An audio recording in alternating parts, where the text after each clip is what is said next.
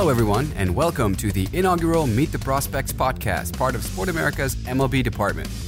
I am Jasper Rose, the managing editor of Sport America MLB, and for our confused regular listeners, yes, this podcast is in English. Our usual regular season MLB shows have always been in Dutch and will stay that way, but given the more international nature of the prospect interview shows we're hoping to keep publishing, we've decided to offer these shows fully in English. In this first ever episode, we were lucky enough to get to talk to White Sox third base prospect Jake Burger, and as you will hear, he is a seriously fun guy to interview. Jake was in Phoenix, Arizona when we spoke, about to start rehabbing his surgically repaired Achilles, but we talked mostly about his youth, his college career, his time playing for Team USA, the transition to pro ball, life in the minors, the Chicago White Sox organization, video games, and much, much more. It's a really fun interview, and I really think you guys will enjoy it. One quick pre show note Jake and I were supposed to do the interview over Skype, but technical difficulties forced us back to the old fashioned telephone, so there might be some static on the line here and there. Either way, it's a really fun, really fun listen. So, without further ado, here we go Jake Burger.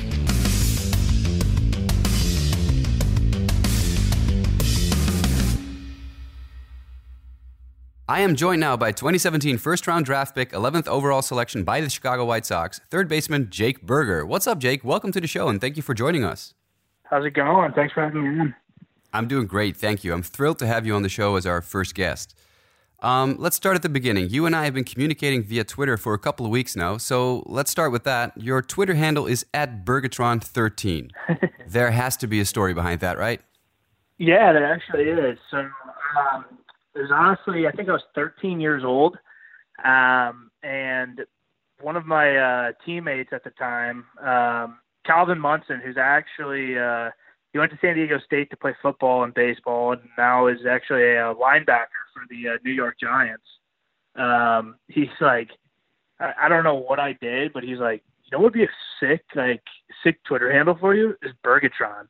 I'm like, that's so weird. But I mean, like now, like it's kind of stuck, and like people love it. And like it, it, even at like college and stuff, like people people call me it all the time. So like, it just kind of stuck after after he started calling me that on that team. Yeah, it's definitely an attention catching handle. Uh-huh. Um, all right. Well, for those listeners who may not have heard of you yet, let's dive back into the Jake Burger background story. Mm-hmm. Um, you were born in St. Louis, Missouri, and I see that you have a birthday coming up. Yeah, actually, it is uh, April 10th. So couple days from now. So, did you grow up in St. Louis or in one of the suburbs? Uh, one of the suburbs out west. Um, it's called Chesterfield. Um, I mean, it's not. It's probably like 15 minutes from downtown. So, um, you know, it's a nice, nice little area, and uh, so yeah, it's uh, it, it's definitely a great spot to call home. And when did you first pick up a baseball bat? Um, I want to say I was like three years old. My dad played it in college, um, so I think that was like one of the main things he wanted me to uh, focus on was baseball, and um, started getting into hockey a little bit. But uh, I think I was three years old when I uh, when I picked up my first bat and uh, started swinging. We went up to the uh, local elementary school like every every day basically, and uh, took some hacks on the uh, like the common ground area. and would you say baseball is your first love, or was hockey up there too? Um, I would say it was my first love, but I mean, once I started playing hockey, it was kind of like kind of a mixture. You know, it's it's hockey's so fun and it, it's so fast paced. So, I mean, they're obviously two different, like completely different sports, but um, I, I had a passion and love for both of them, and obviously it came time um, eh, during my high school years to uh, to uh, decide what I wanted to do, and uh, obviously I chose baseball, and it's uh, it's bode well for me so far. yeah, you could say that. Um, so you said your dad played baseball in college. So I noticed you come from a fairly athletic family, with both your parents having played sports at the college level, and your sister is a college tennis player right now. Is that correct? Yeah, that's correct. Mm-hmm. So can you tell us a little bit about your parents and their background and what what their life is like now? Um, okay, so both of them went to the University of Evansville. It's a uh, private school in uh, southern Indiana. Um, dad played baseball, mom played tennis, and it's actually in the valley. Um, where where Missouri State is, where where I went to school. So um, yeah, so they're they're great, and you know I I think growing up, my dad was kind of my role model and uh, helped me through through a lot of parts of life and uh, taught me a lot of life lessons, both both on the field and off the field. So he was a great kind of cornerstone for me. But um, nowadays, they're uh, my mom is well, she taught like kind of world geography for like 15 years, and now uh, she's just doing a li- librarian gig at one of the uh, public high schools, and then uh, my my dad's a uh, insurance agent, so um, yeah, so they're uh, they, they try and get down and see me as much as they can. Um, you know, both of those jobs are pretty flexible over the summer, which is nice. So they uh, they, they've definitely come and uh, supported me a ton, which I, I can't thank them enough for that. Which position did your father play in college when you played baseball? He played third base actually as well. So yeah, there you that's go. where I got the passion. Yeah, that's it's crazy. I stuck over there because I've broken my nose like five times over there. Um, so it's like it's amazing that I've stuck over there. It's just I don't know. I guess I just like it and have the mentality for it. Oh yeah, well, we'll definitely revisit the third base situation uh, later on in the show. Mm-hmm. But um, when I was doing my research, I noticed uh, an interesting tidbit. You grew up a White Sox fan, is that correct? Mm-hmm. That's correct. Yet you were born in St. Louis, and you're definitely from Cardinals land. So how does someone from Cardinals land become a White Sox fan? well, I mean, there was like three things. So I would say number one is a lot of uh, well, first off, my like part of my dad's family lived up there, so we already had family up there. Um, and a lot of my like childhood friends had like moved up there when I was really young. So like I was just like kind of admired Chicago for both having friends and family up there. And then hockey kind of helped spark this as well, where I was literally up in Chicago from like Thursday to Sunday, um, playing playing in tournaments and stuff up there, and kind of just absolutely fell in love with the city. And um, obviously during that time, um, growing up, there were unbelievable, and in 05 especially when they won the World Series. And so, what I say is like, honestly, the the White Sox kind of stole my heart before the Cardinals did in 06, and um, you know that's that's part of it. And then Paul Konerko um, was one of my favorite players growing up, along with Jim Thome. So like it was kind of easy to root the White Sox during during that time, obviously with the World Series, and then my favorite players being on that team. Um, it just kind of all clicked together, and um, you know, but I got to give it to Car- Cardinals Nation. Like, I mean, they, they definitely brought me a lot of great childhood memories, um, both with the 06 and the and 11 World Series. I mean, I went to David Freese's walk-off game in Game Six in the 2011 World Series. So, I mean, that brought me some some great memories as well. And now, a, a, little more than a decade later, you were just in spring training with the White Sox, and there's Paul Konerko walking around. There's Jim Thome teaching and giving instructions left and right to hitters. What what is that like as a fan of the team to be around those guys? It's it's unbelievable. I mean, it's it's literally like a childhood dream. You know, playing with your favorite team and getting to talk baseball with your two favorite players. Like that's just that doesn't happen very often. And you know, it's definitely I'm I'm so blessed and fortunate to uh to have both of those things go right for me. So, um, you know, it's, uh, I mean, talking hitting with Thome. I mean, after he gets inducted in the Hall of Fame, it's just, it's unbelievable. They've always seemed to me to be like very down to earth, uh, approachable guys. Can you tell us about that a little bit? Yeah, exactly. I mean, they're just, I mean, both, I, I think they're both Midwestern dudes, um, you know, just kind of like down to earth, like, you know, they they don't let the uh, stardom get to them, and that's that's great people to have as role models, you know. And it's uh, they're they're awesome dudes, and they you know they're they're always willing to talk about baseball and willing to help you out. Yeah, that sounds uh, that sounds amazing. Um, so neither Konerko nor Thome really had any um, pregame rituals or superstitions, as far as I know. But what about you? Do you have any pregame rituals or superstitions that you can tell us about?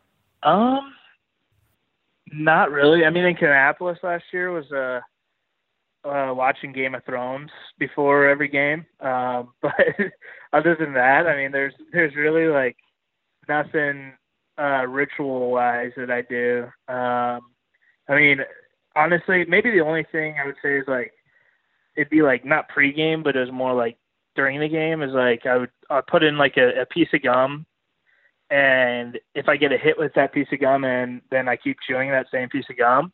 But if I get out, um, or like I mean like get on base, oh honestly just get it out, um, I, or make an error, I, I spit that gum out and put a new piece in. So like if I'm hitting five, if I'm five for five during the game, like it's it's the worst tasting gum ever, but you know, you just gotta gotta stick with it. yeah, well, as long as it works, you got to stick with it. You know, might as well save it for the following game. now, let's not do that. Uh, no, no. uh, so, so what about a walk-up song for you? Do you have your own walk-up song that you brought over from college, or because you know, there's sometimes like guys like uh, a couple years ago, Gordon Beckham. Uh, brought Yeah. uh, Your Love by The Outfield. He Uh-huh. had that in college. He took it to minor league ball, and he took it all the way to the pros, and he stuck with it ever since.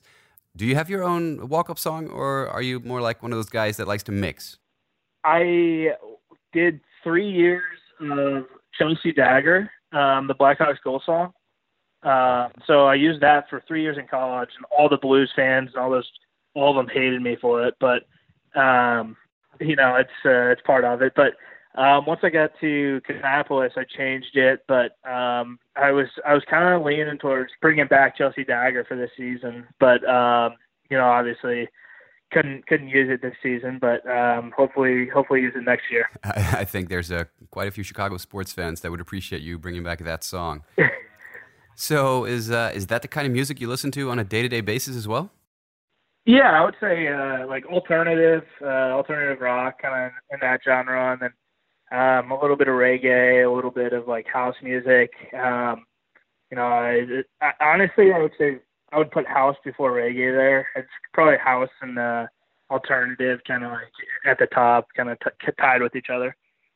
Right. So you said you had Chelsea Dagger in college. So speaking of college, let's move our trip down memory lane to Missouri State University. You weren't drafted out of high school, so you joined your best friend and teammate Justin Paulson, who is now with the Potters organization, I believe, um, at Missouri State. From all I've heard and read, you had offers from multiple other NCAA Division One schools, including the one your parents attended in Evansville.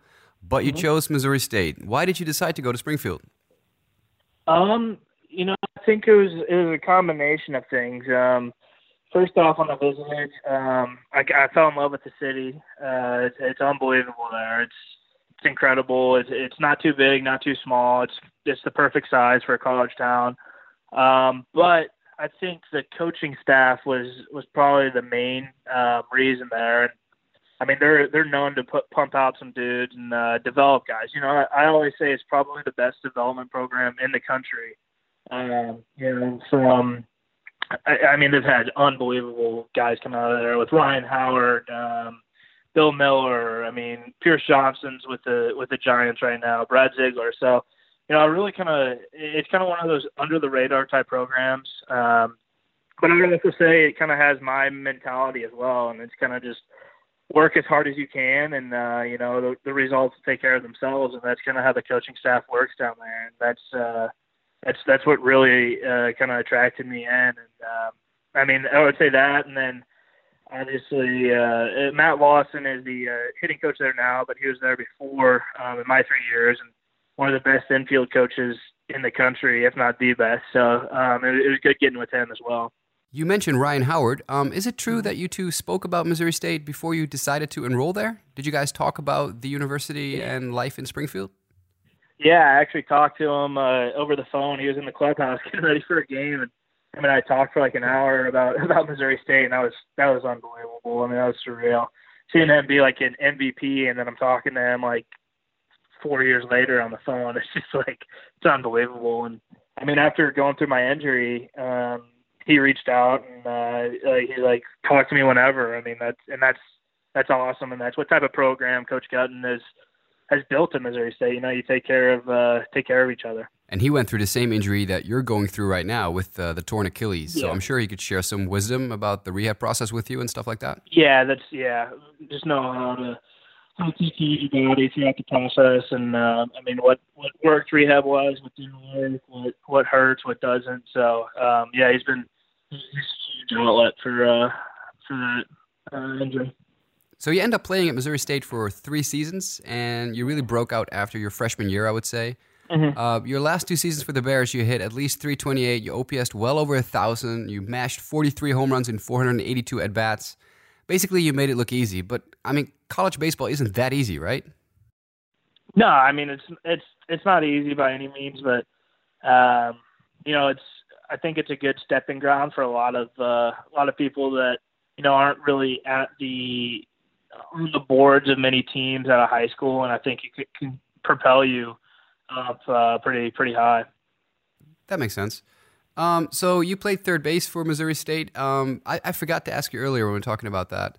Have you always been a third baseman, or did you try out other positions before you ended up like settling at third base?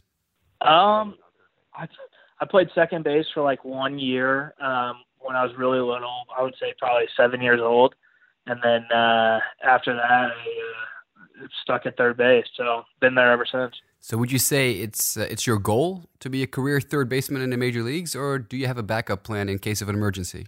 No, I mean being on an AL team helps, but you know, I think the the plan is to stay at third base. I want to stay at third base. The White Sox want to see me at third base, so uh, you know, I'm going to do everything in my power to uh, to remain over there. And uh, you know that that that's part of it. You know, it's it's not just on the field stuff; it's off the field, diet, nutrition, exercise. So, I mean, I think this uh, this injury is kind of a blessing in disguise. I would say, where it kind of gets my my mindset right off the off the field um, in order to stick at that position um, in the in the coming years. Right, and and the White Sox really haven't had a steady, homegrown, successful third baseman in the big league since like Joe Crede. Joe Crede yeah. So I'm assuming the White Sox operate under the assumption that they've drafted their third baseman of the future too.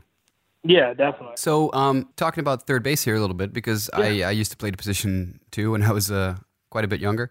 So I definitely have an affinity with the position as well. So I was wondering, what is your outlook on the position of third base in general? Do you think corner positions still necessitate big power production, as has been the norm over the history of baseball? Because it's it's almost as if modern baseball is going away from that a little bit, with 3rd mm-hmm. baseman in the mold of an Alex Bregman of the Astros or Anthony Rendon of the Nationals, who are not necessarily power hitters per se, but more yeah. like multidimensional hitters. Do you think the position has changed? Um, I wouldn't say it's changed too much. Um, you know, I can see why uh, some teams kind of go, go towards that, but uh, I honestly think that, that the game's still a power game. I mean, I think fans like like seeing home runs and seeing power production from a lot of players.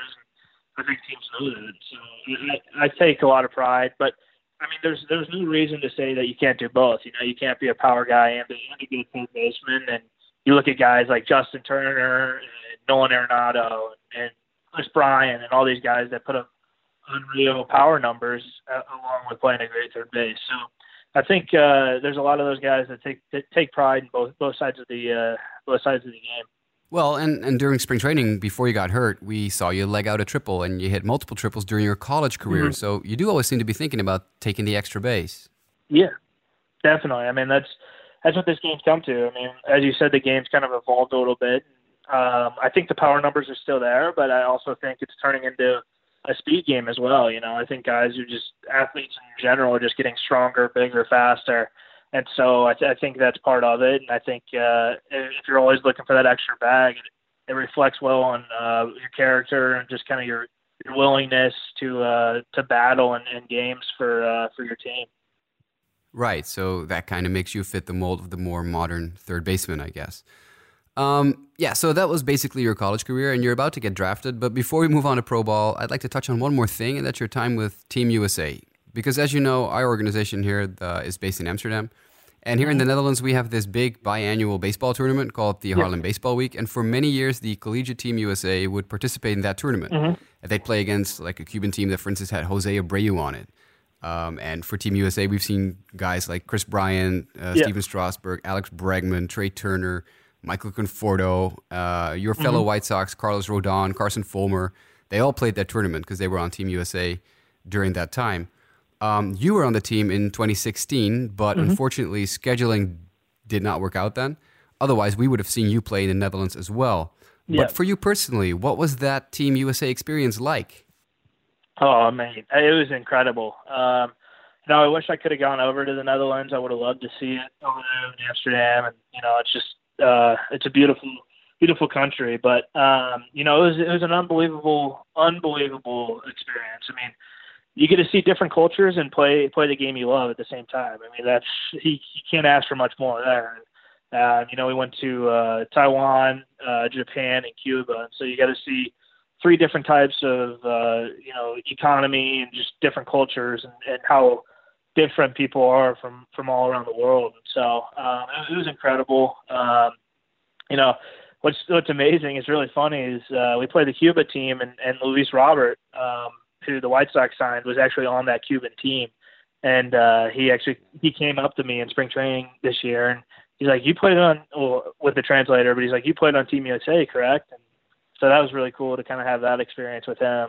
But um, yeah, I mean, it's it was incredible. I would say my favorite place is probably Japan.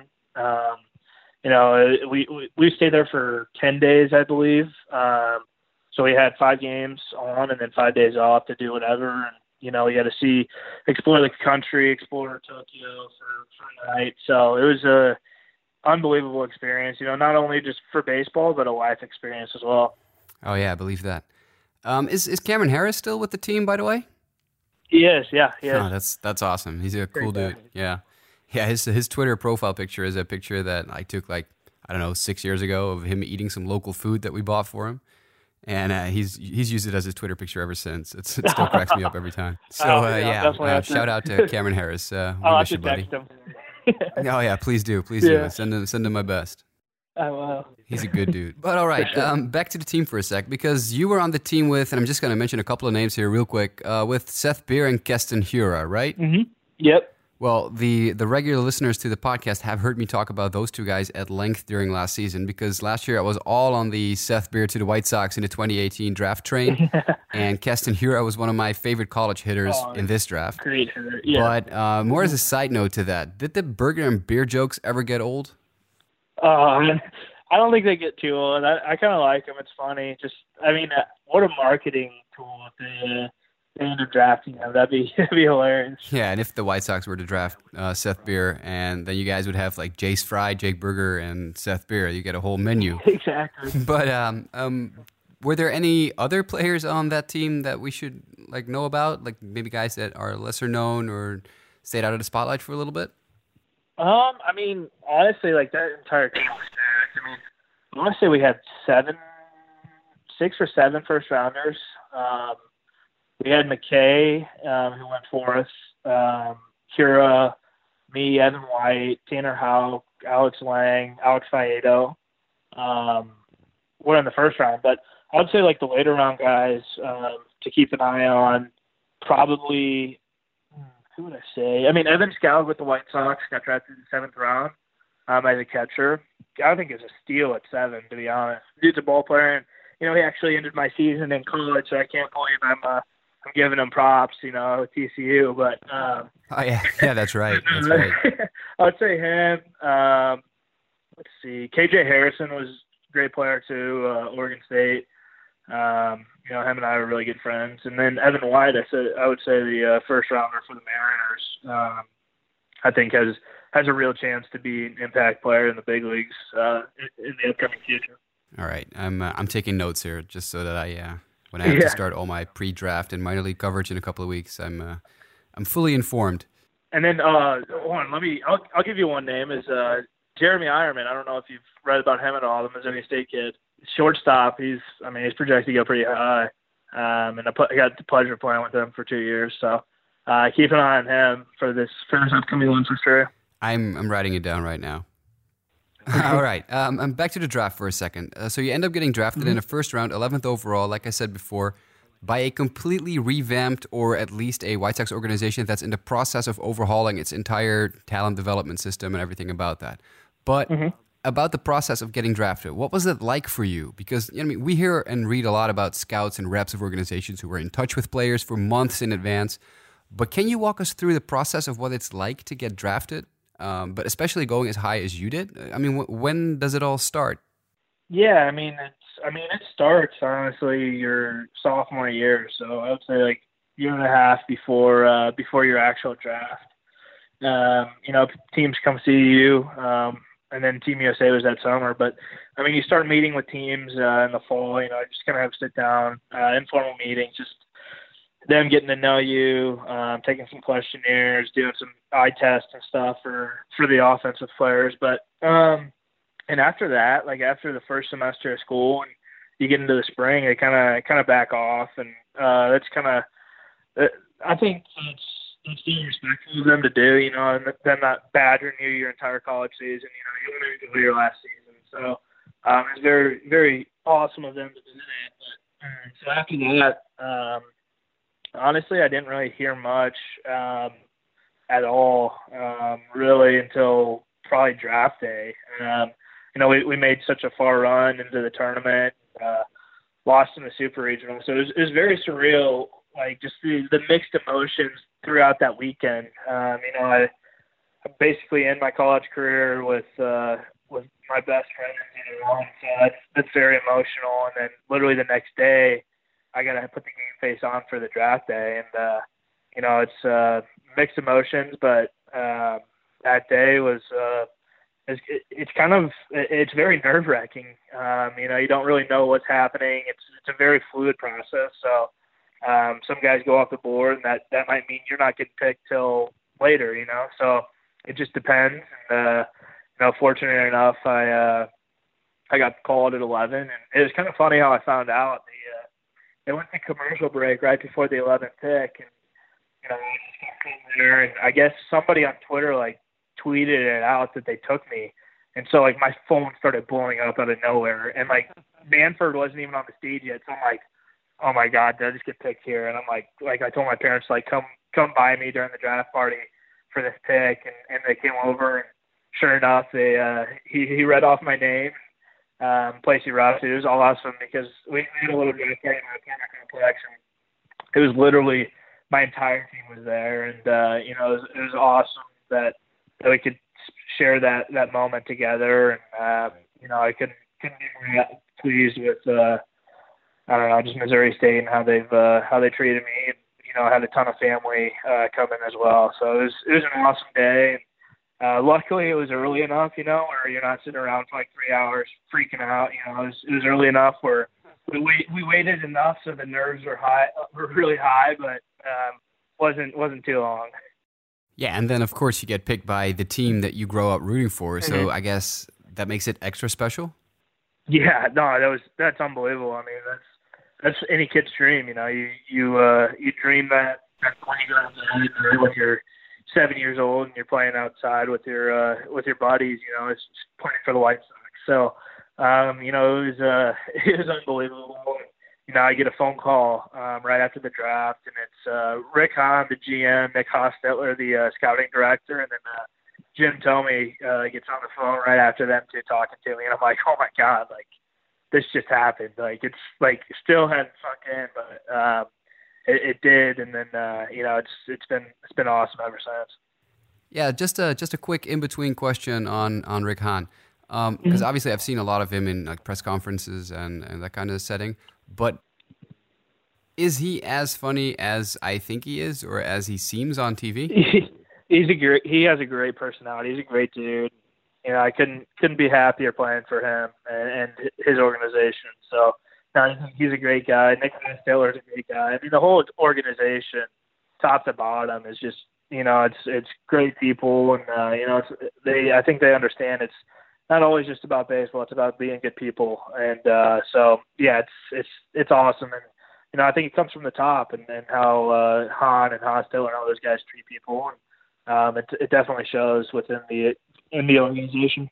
Yeah, well, as a as a White Sox fan, I'm obviously very happy happy to hear that. The regular listeners of the show know that I'm a White Sox fan, so I can just say that out loud safely. I don't have to be neutral. Uh, yeah. All right, uh, let's go back to uh, you get drafted, you sign a contract, you get a nice bonus check. I'm not going to ask you about all that because we all know or can easily find out what the bonus amount is for the 11th overall slot. Yeah. But then you get your signing bonus, so you have some nice extra cash. But you mm-hmm. move straight into the unglamorous life in the low minors because you yeah. played most of the second half of last season with the Kannapolis Intimidators in A ball. Mm-hmm. Um, you hit 271, four home runs, nine doubles, two triples in 181 at bats. So it seems like you adjusted fairly well. But how big is the transition going from college to getting a big bonus check and then hitting the low minors like that? I mean, um, what's the living situation like? And who did you share a house with, if anyone, for instance? yeah, I mean, honestly, what I say is I don't think the playing level uh, was that big of a difference um, from college, you know, moving over. But I think it's just the lifestyle. And um, like you hit on, I mean, I was living in an apartment, a three bedroom apartment with six guys. And so I mean, you got to imagine that. There's there's two guys living in like sleeping on air mattresses in the living room, me being one of those. A guy sleeping on a mattress in the kitchen, and then three guys in in their respective rooms. And so it's like, you know, it's uh, it's definitely a grind. Uh, I think that's the easiest way to put it. Um, you know, it's it, it's always tough, but I think it it helps you grow as a person, and uh, I think it helps you grow as a roommate too. You know, you don't want to uh, make anyone mad, so you're uh, cleaning after yourself, and so it helps you mature a little quick. But um, you know, it's uh, it was it was fun and terrible at the same time because you had no no privacy. Yeah, and yeah, you also don't want to step on anyone's face in the middle of the night with people sleeping on mattresses on the ground everywhere, of course. Exactly. I mean, it was it was unbelievable. I think we had we had the entire team over for the uh, McGregor uh, Mayweather fight, and uh, my so my air mattress happened to be the couch for like seven dudes, and it popped. So my air mattress popped, and we're like two weeks out of the season, and so I'm literally like so I'm sleeping on this air mattress and I blow it up and then like it sinks down and then like two hours later I had to go like blow it back up in the middle of the night and then sleep on it for two more hours. so it's it was an absolute grind the last last couple of weeks of the season. Who did you end up sharing a house with? Um, Gavin Sheets, uh, our second rounder, um, Alex Call, our, our third rounder from 16, uh, Mitch Roman. I don't know if you when he's a I think he's like a 14th rounder from Wright State, um, and then Danny Dopico and Jake Elliott. So um, it was a good house, great dudes, and uh, you know I wish I could be living with them right now, but they actually a couple of them texted me last night about that, which is funny, but um, they're uh, you know it was it was fun while it lasted, but I think we were happy to get back in our own beds and uh, and away from each other at the same time. Yeah, I bet, I bet. Um, so aside from like sleeping on air mattresses and sharing a house with like five or six other dudes, mm-hmm. uh, how would you describe a day in the life of a minor league baseball player? What do you guys do um, from like the moment you get out of bed to when you get home at night after the game, or for instance, uh, and you go to sleep again? So w- w- tell us about like the day of a of a minor leaguer. Um, I mean, it's it's pretty long. Um, you know, I think you show up to the park around like one one thirty. Um, you you get a lift in, whatever the lift is that day, whether it be upper body, lower body, or core, and then uh, you kind of get in some extra work, early work, either in the cages or defensively. Um, kind of depends on who's in town from a hitting coordinator, and field coordinator standpoint, and then uh, you take BP. So this is the home schedule. So you take BP, and then go in for like two hours and just kind of relax, chill, and then go back out um, and then get ready for the game.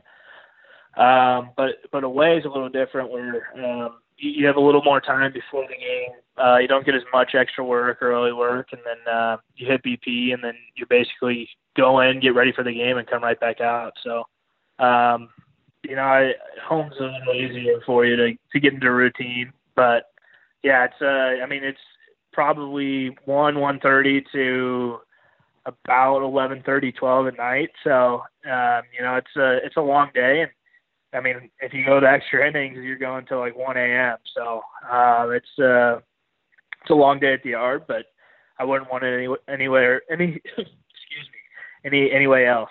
Oh yeah, and, and speaking of uh, of extra innings. Uh, how do you feel about the new the new rule that baseball has instituted, where uh, overtime extra innings uh, start with a runner on second base to speed up the game? Um, I know a lot of the fan base doesn't like it. I personally do kind of like it just because it speeds up the game a little bit for these minor leaguers. I mean, for example, we we played a game at 7 p.m. Didn't get done. We well, we played a 16 inning game. I think. I think it was 16 innings. It was an extra inning game, and we we didn't get out of there until like 1:30 p.m. and we had a eight hour bus ride up to Lakewood, um, up in New Jersey. So um, from North Carolina. So it's uh, I think it'll speed up the game a little quicker for for bus rides like that. But I mean, I like the uh, conventional way of, of doing extra innings, but I think it'll speed it up for the minor league guys that are that are grinding through those bus trips. Yeah, that makes sense. All right, let's uh, let's move on to the part of the show where we talk mm-hmm. a bit about the White Sox, and I finally have an excuse to talk about the White Sox, and I don't run the risk of being shot down by my usual co-hosts Justin and Mike when I talk about the White Sox too much. but from all we've seen, you're part of an already really tight knit group of young talent that the White Sox have gathered over the last like year and a half. And everybody seems to be getting along great. Uh, would you say that's true or false? One hundred percent true. So even though you're all scattered across different levels in the minor leagues and sometimes play hundreds of miles apart, that whole group of talent seems to be checking in with each other regularly, be it through Instagram, Twitter, Snapchat, or whatever. Can you tell yeah. us a little bit about what it's like to be a part of a group like that with guys like Lucas Giolito, Tim Anderson, and Nicky Delmonico in the mm-hmm. majors, mm-hmm. all the way down to the guys in like Winston Salem, Kannapolis, and Great Falls in the low minors? Yeah, I mean it's uh, it's such a tight knit group. It's it's so family oriented. I think that's that. I mean, it's Rick Renteria and then Rick Hahn uh, getting the right guys and uh, knowing that that the off field stuff matters just as much as the on field stuff. So, um, you know, it's it's unbelievable. I mean, the fact like I was up in Chicago for Sox Fest. Carlos Rodon uh, invites me over to his place, and we just like it's me, Kevin Smith, and Nicky all watching like Tommy Boy together. You know, it's like it's unbelievable. I mean, like the fact that I'm hanging out with them, but like they would do that for anybody. You know, it's like it's such a tight knit group, and I think everybody understands um, what what we have ahead of us and the amount of talent we have, and so I think that helps um, kind of mend uh, mend the group together. And you know, it, it helps that we're all young too. I mean, there's not a lot of guys that are, that are really old. I mean, you obviously have like the, the great veterans, and James Shields, who's a good clubhouse guy, and Nate Jones, and those guys. Um, but a lot of the core are like 25 and under. So um, it's uh, it's going to be a fun uh, fun years ahead. I mean, it's it's it's definitely uh, it's definitely fun being a part of it. I mean, the fact that uh, Basabe is texting me if I'm okay, Eloy's messaging on me on Instagram asking if I'm okay, and I mean, Danny Dunning and I are great friends, and we literally met met each other, and we became like best friends in like a week. I mean, that's just a a tribute to Rick Hahn getting the right guys, and it's just uh, it's a great clubhouse to be a part of. I'm obviously sitting here smiling while I'm listening to you talk about that, but um, just to get back to the social media thing for just a sec again. Uh, it's it's obviously a big part of being a professional athlete nowadays to have a social media presence, but you guys all seem to have really taken a shine to it. Mm-hmm. How much of that is because of ringleader Nicky Delmonico's efforts? Oh, I mean, it's uh, it's unbelievable. Him and TA Tim Anderson were like the main two that like pushed it through, and it's just uh, you got to give credit to both of those guys for for doing it. It's, it's awesome. I mean, they're uh, they're great dudes, and I'm glad they're they're a part of it. I mean, that like you said, I mean, as a young athlete. Uh, obviously, that's that's where everything going. It's every part of society is going towards you know, online and social media and stuff like that. Um, and so it's it's really important for you to create a brand and, and create a image for yourself on it. And So um, I think honestly, everybody portrays themselves on Instagram and the White Sox organization, Instagram, Twitter, whatever it is, as themselves. You know, there's no fake people, you know, being fake uh, on social media, and that's what's really cool is like knowing these guys personally, and then like seeing how they interact with fans and seeing how they interact on social media, it's like that's them. Like that's exactly how they are. And um, so it's it's awesome seeing that. And, uh, you know, it's uh, big credit to uh, Nicky and TA. Yeah, and on, on top of having a very solid social media footprint, I noticed that you and several other minor leaguers have recently mm-hmm. taken to video game streaming on Twitch. You're broadcasting your squad games in Fortnite. Yep. Um, I think it's usually you and, and fellow White Sox prospect Dane Dunning with a rotating cast of minor league friends. Is that about right? Yep, that's uh, that's correct. Because I think I saw Nick Senzel of the Reds organization with you guys recently, mm-hmm. and Bobby Dalbec of the Red Sox played for a bit. Um, yep. Mitch Roman of the White Sox, your buddy Justin Roman Paulson of the Padres. Yeah. So where did that whole situation originate? Honestly, like um, once I got hurt, I'm like, what can I do to pass the time? And like still be connected with fans and still kind of uh, appeal to like my my audience and um you know ninja with like the Fortnite stuff is huge over over here and I'm sure it is over there as well um and so you know it's like that would be cool you know you don't get to see like professional athletes you know playing video games too much and the ninja and like the the Travis Scott Drake thing like went huge over here, like massive. And so you know it's like you know that's that's a pretty cool idea. And so me and Dane like kind of looked into it at the same time and both like started our Twitch accounts, started streaming and stuff, and uh, you know we've been been doing it on off and on ever since. And you know we did a really cool thing. Uh, I think like a week and a half ago, week two weeks ago, where uh, we did like a ALS thing with it. The amount of viewers we got, along with like the amount of like, wins we got, we would give a certain amount of money and raise three hundred dollars. Uh, so yeah, I mean it was uh, it was incredible. And, you know, it's a it's a cool cool way to kind of connect to the younger fans and younger generations. Um, you know, and it, it's something. Being an athlete, it's something that you see everybody playing. You know, it's not it's not just like professional baseball where a certain amount of people are playing. I mean, everybody can relate to to video games, and so um, that's that's kind of part of the appeal as well. Yeah, I watched a couple of times. I thought it was highly entertaining to watch you guys play a bunch of squad games. um, you mentioned the ALS thing you guys did. I wanted to bring that up too because I noticed you guys did that, and I know that's because of Justin Paulson's mom who passed away a couple of years ago because of ALS, right? Correct. Um, are you guys mm-hmm. planning mm-hmm. on doing more ALS related fundraising? Can I put a link or something in the show notes so people can contribute if they can and they want? Um, yeah. Um, I mean, for right now, I think we're going to kind of stick with the ALS. Uh, push for for the next couple of months. Um, that's ALSA.org.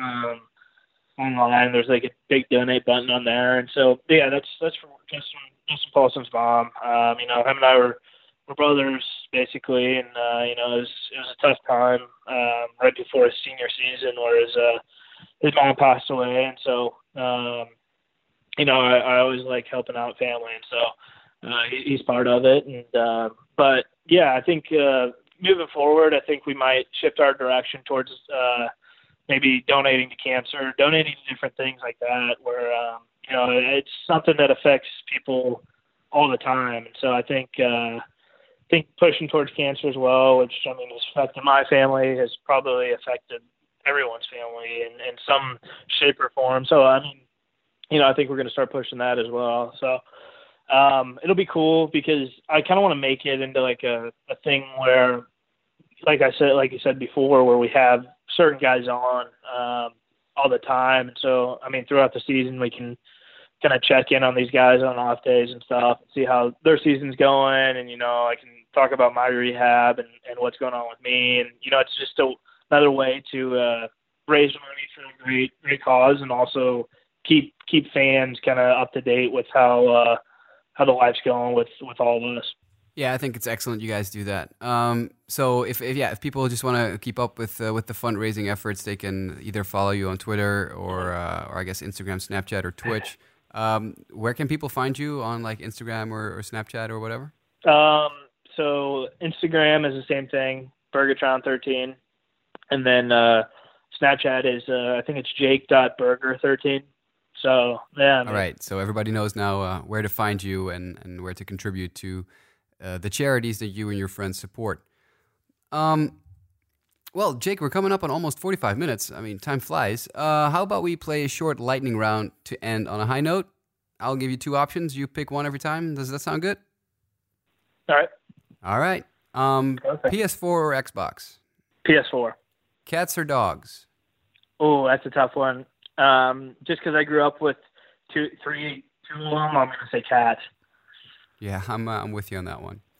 um, Taylor Swift or Nicki Minaj? Oh, I'm gonna have to go Minaj here. I mean, I want to say T Swift, but I'm going Nicki for this one. Wow, that's uh, that's gutsy. I know it is. Just, just a, uh, just a quick uh, side note. I have a, uh, a fantasy baseball league with a bunch of White Sox fans that I've known for almost a decade. We've known each other from uh-huh. like, back in the day, White Sox message boards when there was still such a thing yeah. as a message board. So I ran a couple yeah. of these by them. They actually helped me out. Like uh, they gave me a couple of pointers, like, "Hey, you should ask him this and ask him that." They're really involved. They know like everything about the White Sox. They helped me out with these uh, awesome. lightning ones. Like they all picked Taylor Swift immediately, and it wasn't it wasn't even close. So I'm very entertained wow. that you picked Nicki Minaj here. tell, tell him not to judge me for uh, picking Nicki. oh, I'm sure I'm sure you're fine. I'm sure you're fine. Uh, shout out to the to the fantasy baseball guys. Um, let's see. Do I have any other uh, lightning rounds? No, most of the stuff we already discussed. Well, I think I think that about covers it, Jake. Okay, awesome. Man, thank you so much for being our, our first guest on the show. I really appreciate you taking the time. Um, mm-hmm. You were the first guest on on the podcast that we've been doing for a little over a year. The first actual like pro ball player or or anything related to to a professional uh, baseball um, that we've had. So I really appreciate you taking the time. Yeah, and no worries. I think on, I can I can speak on behalf of everyone listening to the podcast that we wish you all the success in the world. First with your rehab, obviously, uh, and then you return to the diamond uh, once uh, that whole situation has been resolved. Um, would it be okay if we checked in with you in the in the future, in the distant future, to see how it's going? Yeah, yeah, definitely. Hopefully, uh, right. hopefully my Skype's working by then. Uh, so that would be great. yeah. Talk face to face, but you know, but no, it was, it was awesome. It was fun fun being on. All right, I, am I'm, I'm not sure if there's been many American minor league baseball players that have been on a European podcast, so I think you got a you got a first there as well. Yeah, no, that's definitely going down on the uh, the checklist there. That's that's awesome. Just definitely definitely fired up when you uh, messaged me about it. So. Well, again, I really appreciate. It. I, I have been trying to get players on for a little over a year, and I really appreciate you uh, you having the time, taking the time, and uh, being such a cool interview. I really uh, really appreciate it. Yeah, no problem. All right, man. Have All a good day. Have a good weekend. You too. All right. All right. Talk later.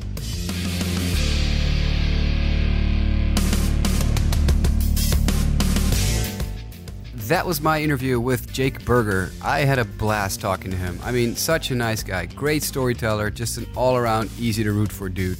Personally, I can't wait to see him back on a baseball field. That wraps up our very first episode of Meet the Prospects. This may not become a weekly thing, though, because it all depends on how quickly we can get other players to come on the show, how easy it is to set up an interview.